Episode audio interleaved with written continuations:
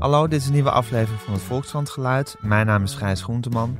We gaan het hebben over de katholieke kerk, het misbruik in de katholieke kerk. Er was weer veel om te doen de afgelopen week. Er was een grote top georganiseerd in Vaticaanstad om daarover te praten.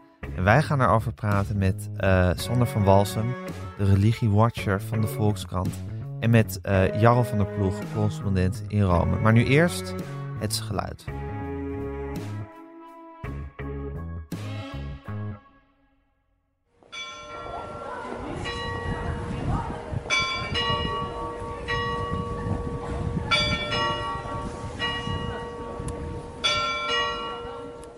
Nou, dat waren de kerkklokken van de Sint-Bavo in Haarlem. Ja. Sander van Walsum, het geluid wat jij dagelijks hoort.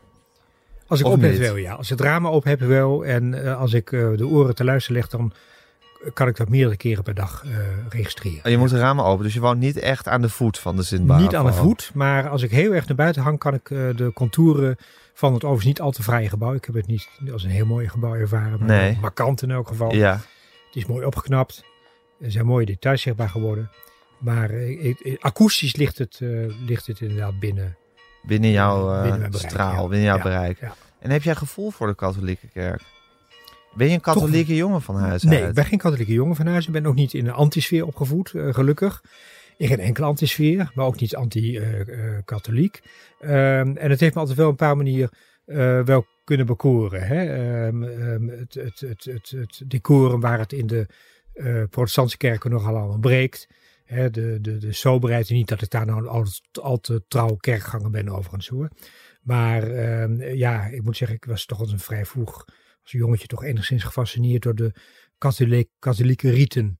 Ja, En ehm, dus in die zin heb ik het nooit, eh, heb ik altijd toch wel, ehm, en ik kan me nog herinneren, de beelden op zwart-wit televisie van het Tweede Vaticaans Concilie ja. eh, vanaf eh, 1963. Maar enig gevoel kan je dus wel... Bedoel, je hebt gevoel voor religie en de katholieke kerk. Ja, de mystiek Ja. en de- het feit dat het een instituut is dat eeuwen omspannen heeft, hè, waar mensen zich mee verbonden voelen, dat mensen begeleidt van, van, het, van het wieg tot een graf. Eh, ja, ik kan me goed voorstellen dat mensen zich daarmee verbonden voelen, laat ik het Ja, zo zeggen. ja, precies. Ja. En is het eigenlijk een beetje een rare vraag, maar de Volkskrant is natuurlijk van oudsher ook een katholiek bolwerk. Is er nog iets van te merken als je hier op de burelen eh, je begeeft? Nou, daar moet ik misschien beter opletten dan ik doe, maar nee, het, het ontgaat me Dat is er helemaal uit. getuigen ook het feit dat, eh, nou ja, kijk, we raken allemaal in Nederland een beetje de, taal van het geloof kwijt. Wat ik heel jammer is, want de taal van het geloof is heel mooi en heel melodieus en heel welluidend. En het, het kwam een paar weken geleden voor dat een, een, een dienst in een protestantse kerk eh, als mis werd omschreven. En het omgekeerde zal ook voorkomen. Of dat een predikant een bisschop wordt genoemd. Ja, Dus in die zin geloof ik niet dat we nog heel erg veel last hebben van de katholieke ballast. nee. Nee. In ieder geval is de parate kennis over hoe iedereen precies heet en tot welke stroming ze behoren, is niet per se bij iedereen aanwezig. Is ook lastig. Is ook lastig. Het sluit nauw. Maar Ja. eh, hi- hier is het soms weer erg ver Ja, uit zicht geraakt. ja. En Sander, die, die vierdaagse top die heeft plaatsgevonden binnen de katholieke kerk. Ehm, hoe, hoe beschouw jij die? Je schreef, je er een, een eh, commentaar over eh, in de krant. Waarin je eigenlijk, eh, eigenlijk best veel historische waarde toedichtte aan die, aan die top. Nou ja, dat moet dus nog, nog, nog blijken. De teneur was dat we nu nog betrekkelijk ehm, afhoudend of zelfs negatief oordelen over die misbruiktop. Omdat ze betrekkelijk weinig concrete resultaten heeft opgeleverd.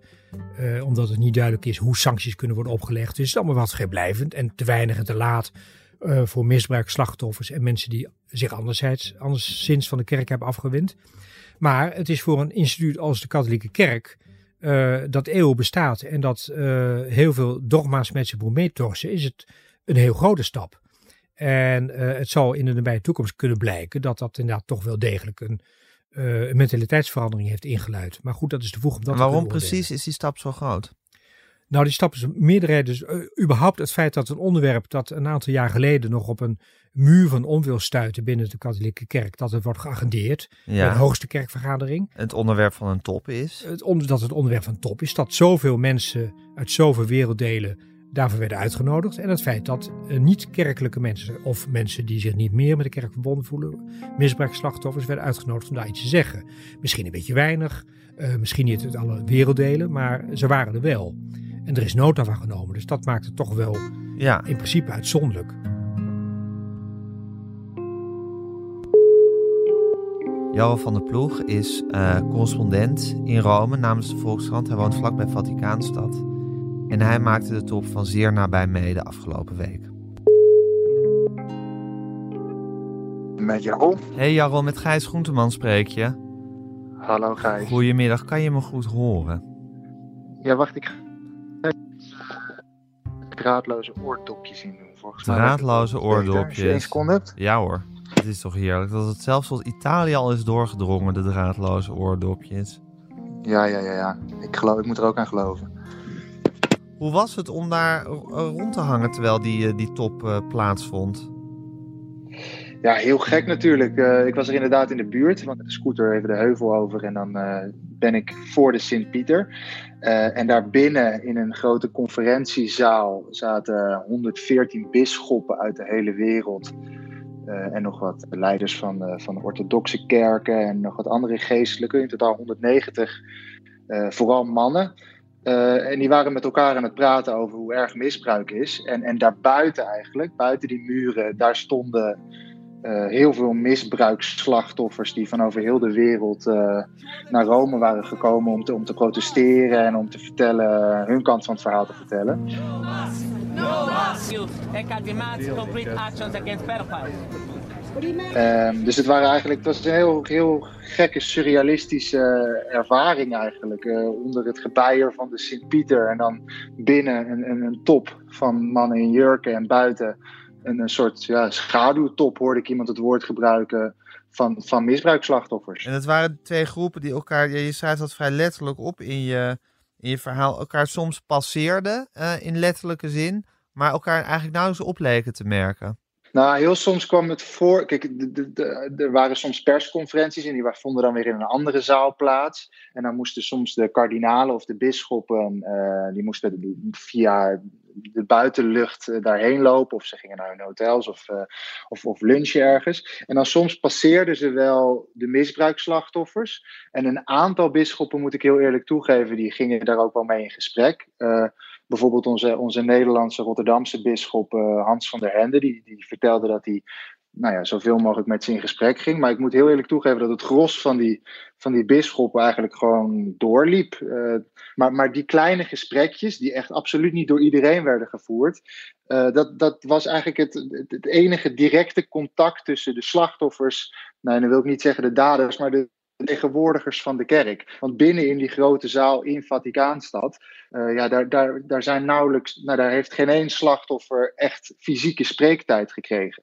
Er zijn wel wat woorden van geanonimiseerde slachtoffers zijn voorgelezen door een stem. Ja. Dat maakte op iedereen een enorme indruk, zeiden ze. Maar, maar de, de, de, de daadwerkelijke slachtoffers, ja, die, die stonden buiten te wachten. Die werden niet uitgenodigd om binnen hun verhaal te doen. Nee, en de officiële uitleg daarvan was uh, dat het uh, misschien heel moeilijk voor ze zou zijn. En dat we ook met privacy te maken hebben. En ik heb ook een pater, heeft, vertelde mij van ja, dat is ook misschien niet zo praktisch. Want we hebben hier Afrikaanse bisschoppen en uit Maleisië en uit Oceanië en uit Azië. En die hebben misschien er helemaal niet zoveel aan om naar een Amerikaans misbruiksslachtoffer te luisteren. Want in hun eigen land is het uh, misschien wel een hele andere situatie. Voelde jij mee met de slachtoffers die je daar buiten trof? Um, ja, ja, tuurlijk. Het is. Ja, je, je, je kan niet anders dan meevoelen. Nee, en ik, wil, ik, zou, ik, dacht eraan te zeggen, je kan je voorstellen hoe het voor ze is, maar je kan je natuurlijk totaal niet voorstellen hoe het voor ze is.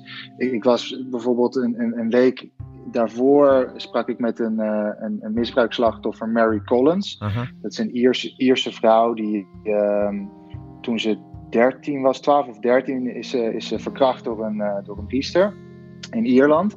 En zij heeft daar nou ja, haar hele leven last van gehad. Als in, ze heeft haar hele ze, heeft, ze ontwikkelde enorme pleinvrees op een gegeven moment. Heeft, heeft decennia lang van haar leven heeft ze binnen in huis doorgebracht. En dat heeft zulke littekens achtergelaten. Dus je kan je voorstellen hoe, hoe hoe al die slachtoffers op hun eigen manier dat, dat hebben verwerkt moeten hebben. En dan hebben ze de moed, laat ik het zo maar zeggen, om naar Rome te komen, om, om zich uit te spreken over, over een persoonlijk toch echt verschrikkelijk pijnlijk onderwerp, waar heel veel schaamte mee gemoeid is. En dan sta je daar op zo'n plein en dan loopt die bisschop langs je. Ja, dat, ja, dat is uh, bijna onbegrijpelijk.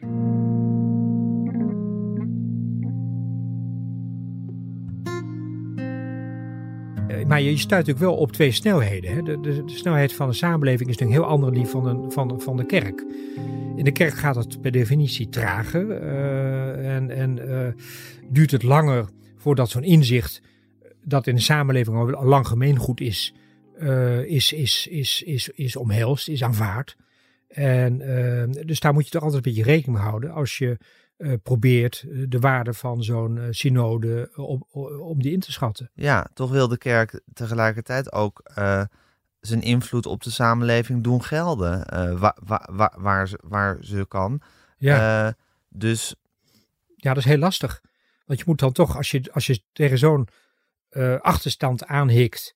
En je moet, je moet moreel gezag, als je dat wil doen gelden, moet je natuurlijk niet in mentaal opzicht te ver afstand van de samenleving. Maar dat is natuurlijk ook weer lastig voor een wereldinstituut als de katholieke kerk, die natuurlijk met heel veel verschillende uh, moralen in verschillende werelddelen te maken heeft. Ja. Want de ontwikkelingen in Europa zijn natuurlijk volkomen anders dan die in andere dan in Azië en Afrika. Ja. Waar het thema kindermisbruik, denk ik, uh, ja, minder hoog is geagendeerd. Niet, niet als heel pregnant wordt aangevoeld. En dat is ook onderdeel van die wereldkerk, van, die, ja. van, de, van, de grote, van de grote moederkerk. Ja. En, uh, ja, en het is toevallig in het Westen en in de Verenigde Staten is dit natuurlijk een, een, een groot ding. Uh, uh, maar ja, dat, dat zijn niet continenten die de agenda van ja. de grote kerk. Dus je zit gewoon sowieso met het probleem van een heel groot en log en door, door, door vele dogma's aan vele dogma's geketend instituut.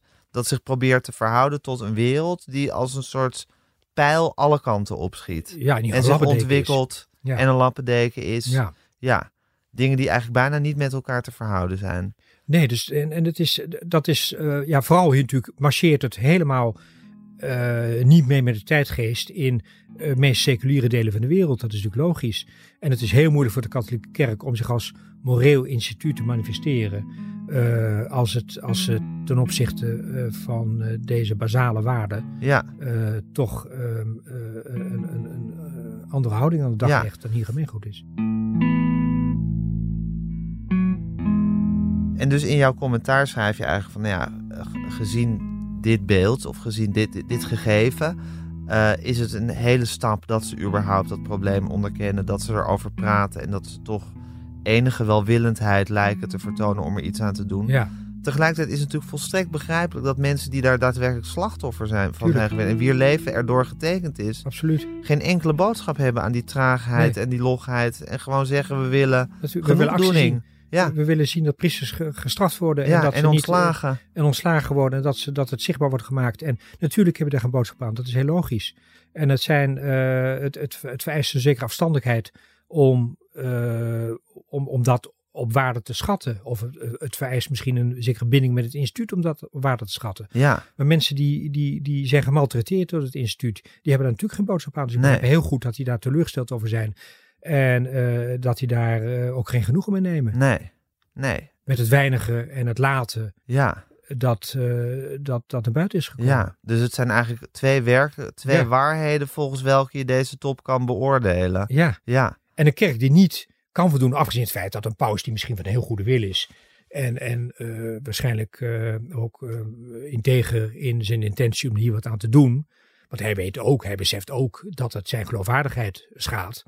Maar tezelfde tijd is het niet een paus die, in, in, uh, die, die macht wil etaleren in, binnen de kerk. Hè, die heel erg sterk benadrukt de basisbeweging in de kerk.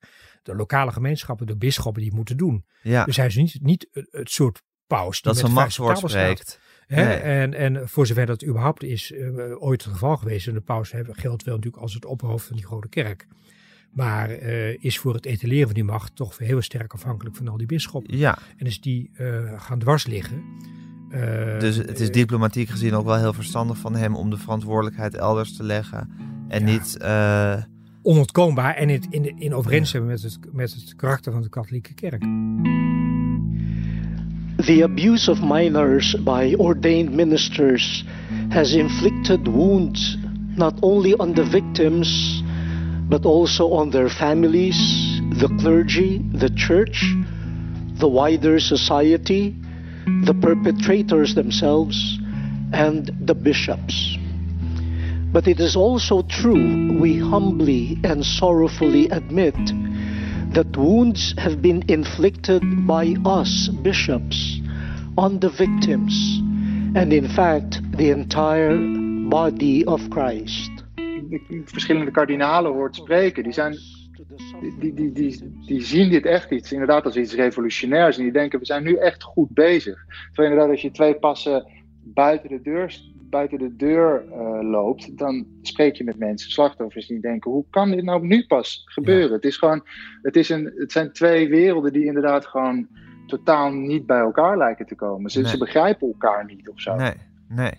Wordt er in Italië nog gehouden van de katholieke kerk? Ja, Italië is dan weer een heel apart land wat dat betreft. Ook, want ook hier uh, is, is, is misbruik bestaat nog niet echt. Je hebt wel voor een paar, paar je hebt één, één organisatie volgens mij uh, uh, van, van misbruiksslachtoffers, mm -hmm. maar het wordt best wel een beetje onder de pet gehouden. En uh, de journalisten schrijven er heel mondjesmaat, eigenlijk best wel matig over. Uh, ook, ook hier bestaat misbruik nog niet echt. En dat komt ook omdat er hier gewoon, ja, de kerk woont hier, die, die, die staat hier midden in Rome, die torent boven alles uit en die heeft enorme macht overal. Dus, uh, dus, en veel ontzag. Iedereen, heel veel mensen zijn katholiek, veel mensen geloven de priesters nog op hun, uh, op hun blauwe ogen. Die loyaliteit gaat heel, heel ver bij, bij de Italianen. Of bij de meeste, Itali bij veel Italianen. Ja, je, we kunnen dat ons als Nederlanders niet, niet zo goed meer voorstellen. Maar hun levens zijn echt heel erg verweven met de kerk. Bijvoorbeeld als jij, een stom voorbeeld hoor, maar kinderen die hebben hier drie maanden zomervakantie. Uh, en ouders niet, die hebben gewoon vakantiedagen. Dus dan komt het erop neer dat kinderen uh, tijdens de zomer heel veel vrij zijn, terwijl ouders gewoon geld moeten verdienen. Dus wat doen ze dan? Die gaan allemaal naar opvangkampen van de kerk, uh, naar speel, waar, waar heel veel voetbalveldjes ook zijn. Of ze gaan naar zomerkamp met de kerk de bergen in wandelen.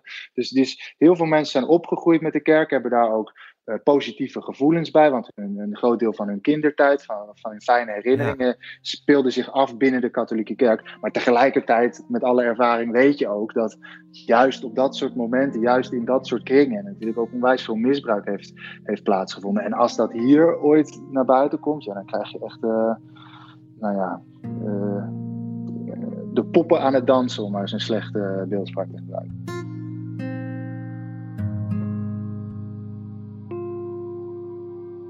Um, en nu was er uh, deze week ook het boek van de Franse socioloog Frederik Martel. Dat verscheen.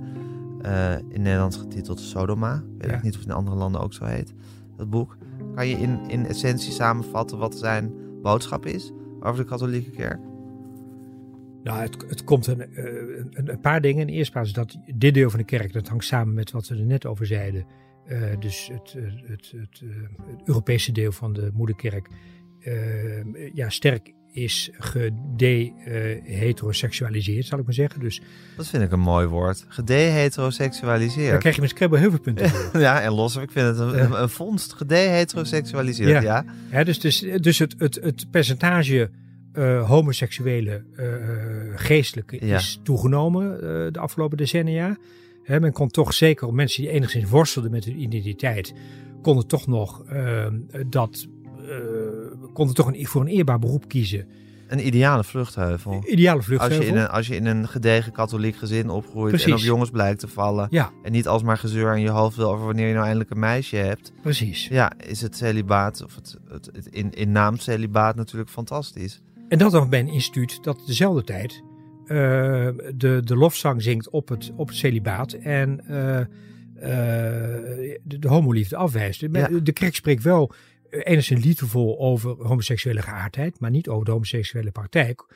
Omdat die natuurlijk ja, de, enige, de enige gezegende relatie is die tussen man en vrouw. Ja, En dat is per definitie eh, niet, worden niet tot de categorie. Dus men is eh, eh, nogal scherp gekant. En het is nog door Paus Franciscus nog beklemtoond. Die zei dat het, elk kind heeft recht op een vader en een moeder. En daar kan de huidige paus zich niet meteen van losmaken. En die verkramptheid over mensen die wel al dan niet eh, zich, voor zover ze van, zelf van bewust zijn, eh, met, die, met die geaardheid voor het priesterambt kiezen. Die komen dan terecht in een instituut eh, dat daar, dat, dat die, nou niet zozeer de geaardheid als wel het homoseksuele, de homoseksuele praktijk krachtig afwijst. Ja. En ehm, eh, nou ja, Martel schrijft onder andere dat hij reden heeft om aan te nemen op basis van heel veel interviews. Dat eh, de kerkdienaren die het meest fel zijn in hun uitspraken tegen homoseksualiteit, dat dat vaak eh degene zijn die het, die, eh, de, het fenomeen in zich, in zich, bij zichzelf willen bezweren. Hè? absoluut. Dat is ook geen nieuw fenomeen natuurlijk. Nee, Nee. dus dat begin bekend. Maar goed, die, dat- en dat is een, die, die, die verkramptheid, die dubbelhartigheid, heeft natuurlijk nou ja, zich sterk genesteld in, in de Rooms-Katholieke klerus, Ja. is, zijn, is zijn stelling. Ja, En nou dus ja, het feit dat iedereen dus chantabel is door iedereen ongeveer. precies. Ja, Hè, dus het, houdt- dat, dat iedereen houdt, dat elkaar in een houtgreep. Iedereen houdt elkaar aan de houtgreep. Ja. En, en, en eh, dat is ook niet het klimaat waarin eh, dingen in, in, in eh, alle openheid worden uitgesproken. Voor zover dat Nee. praktijk is binnen de katholieke Ja. kerk waar het gaat om eh, lastige onderwerpen. Dus als er bijvoorbeeld kindermisbruik gesignaleerd wordt, is het ook lastig om dat dan aan de grote klok te hangen. Want dan heeft de misbruiker in kwestie misschien ook altijd wel weer iets over de aangever nou ja, eh, te zeggen. Nou ja, en dan is ook weer het lastige dat je dan weer het, het, het thema kindermisbruik in verband brengt met homoseksualiteit. Natuurlijk ook een heel lastige figuur. Niet, Ja. alleen, niet alleen voor mensen die verbonden zijn aan de kerk, maar ook voor, eh, voor homo's buiten de kerk. Ja, En, eh, en dat is natuurlijk een, een, een, een heel, want ja, het, en er is geen causaliteit tussen die twee, maar er is wel een causaliteit tussen verkrampte omgang. met eh, seksualiteit, met in, het algemeen. Ja, ja, En kindermisbruik. ja. Het is toch ongelooflijk wat voor ja, snelkookpan aan, aan onderdrukte seksuele gevoelens dat eh, die hele katholieke kerk moet zijn. Hè? Waar alles maar, maar borrelt en de druk alsmaar hoger wordt. Het, li- het lijkt me vreselijk om er deel van te moeten uitmaken om toch loyaliteit te voelen naar de kerk en ook dit allemaal te zien en daar ook eh, eh, afkeer van te voelen Ja. of weerstand tegen te voelen. Ja, Ehm, en, en dat toch op een bepaalde manier dit in overeenstemming te brengen met je affiniteit met de kerk. Dat, Ja. is, dat lijkt mij buitengewoon lastig. En daarom vind ik het prettig om daar als, als, als absolute buitenstaander eh, iets over te kunnen over te vinden. schrijven. Ehm, eh, want ik voel vaak als je met katholieken, ook als het niet over dit thema gaat, eh, in contact komt, voel je vaak de enorme strijd. Hè? Ja. Tussen eh, nou ja, alle eh, ja, de, de dogma's die niet meer van deze tijd zijn, die toch een plek hebben in de hele liturgie.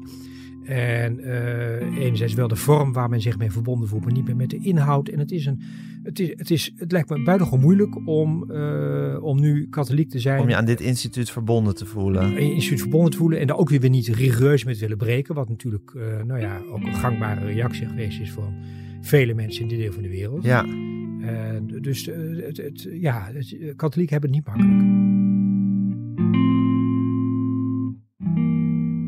Maar ja, als je het over homoseksualiteit hebt, ik, misschien dwaalt dit een beetje af van, eh, van, het- van het onderwerp. Maar je zou dat ook als iets heel goeds kunnen zien. Hè? Bijvoorbeeld, kijk, nu, nu kunnen homo's in het Westen makkelijk uit de kast komen en er is geen probleem. Maar eeuwenlang, als je homo wa- was, had je best wel een groot probleem. Want dan, ja, er was eigenlijk maar één, één mogelijkheid om, om niet met een vrouw te hoeven trouwen en te doen alsof en kinderen te krijgen. Dat was namelijk Om monnik te worden celibaat. en- Ja, ja, vlucht in het, nou ja, of, of niet het celibaat, vlucht het klooster in waar, Ja. waar nog heel veel andere homoseksuelen zitten. En je hebt een fantastisch leven, bij wijze van spreken. Ja. En, en dus, dus eigenlijk zou je ook kunnen zeggen dat de kerk is eeuwenlang een, een prachtige op, opvangplek geweest voor homoseksuelen en ook voor lesbische nonnen. Er zijn er ongelooflijk veel van geweest. Maar, maar ja, nu, nu ja, dat, dat, eh, dat is misschien een PR-twist die ze in de toekomst maar moeten proberen te maken. Want vooralsnog is het natuurlijk verschrikkelijk hoe ze, hoe ze, hoe ze, hoe ze homo's veroordelen en hoe streng ze daar. halen ze de duivel er weer bij, of weet ik veel wat ze Ja. allemaal, eh, allemaal roepen.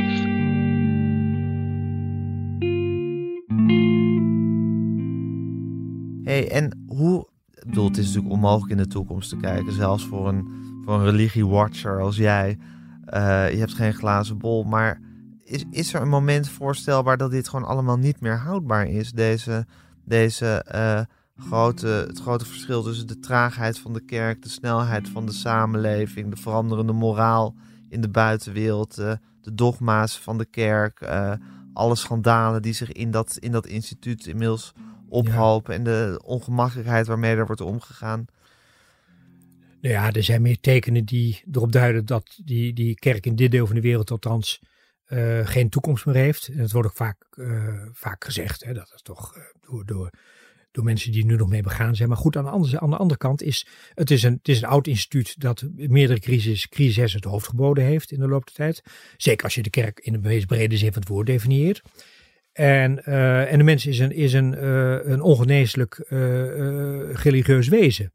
En nu vindt dat vaak zijn weg in een wat, nou ja, eclecticistisch bouwwerk, individualistisch bouwwerk. Maar ik kan me toch voorstellen dat er na verloop van tijd, zeker als men, als de generatie die nog een soort vrevel heeft, die nog een soort persoonlijke rancune heeft tegenover kerkelijk instituut, als die er niet meer is, uh, dat zo'n kerk toch weer een nieuwe toekomst kan krijgen. Maar dan, dat zal dan niet de kerk zijn die we nu, althans niet de katholieke kerk die we nu zien. Dat zal Nee. toch een kerk zijn die zichzelf wel heeft weten te hervormen. Ja, En dat is toch altijd het overlevingsmechanisme geweest van de kerk in het algemeen, dat hij zich heeft weten aan te passen zodra hij, of, of heeft weten voor te gaan in veranderingen. ja, En er is wel behoefte aan, aan, aan een dergelijk instituut, maar niet aan het instituut zoals het er nu uitziet. nee, nee. Dus er gaan dingen veranderen. Dat is een ding wat zeker is. Er gaan dingen veranderen en er zullen mengvormen ontstaan, denk ik. En wat we ook niet moeten vergeten, en dat, is, dat speelt zich meer af in de protestantse kerk, die trouwens ook een heel andere houding heeft tegenover homoseksualiteit en homoseksuele praktijk. Want daar zie je een enorme snelle verandering, althans in dit deel van de wereld, naar, eh, naar dit thema. Dus Ja. dan zie je zelfs, zelfs betrekkelijk orthodoxe vleugels eh, hebben, hebben toch een vrij sterke en eh plotselinge paradigmawisseling tot stand gebracht met betrekking tot homohuwelijk bijvoorbeeld. Hè. Daar zijn zelfs orthodoxe stromingen zijn daar redelijk, eh, redelijk, staan er redelijk welwillend tegenover. Dus zoiets gaat zich ook in een katholieke kerk, waar dat moeilijker tot stand te brengen is, eh, zal zich dat ook voltrekken. Ja, Ehm, ehm, maar goed, ja, het, dat, dat vereist wel ehm, meer vermogen om de tekenen destijds te vertalen. En dat moet ze wegvinden in de liturgie. Nou, dat lijkt me bij een instituut van die leeftijd met zoveel dogmatische bagage, lijkt me dat een, een, een, zware opgave. een hele opgave. En, maar het kan best zijn dat we achteraf zullen oordelen dat deze synode daar toch een bescheiden bijdrage geleverd heeft.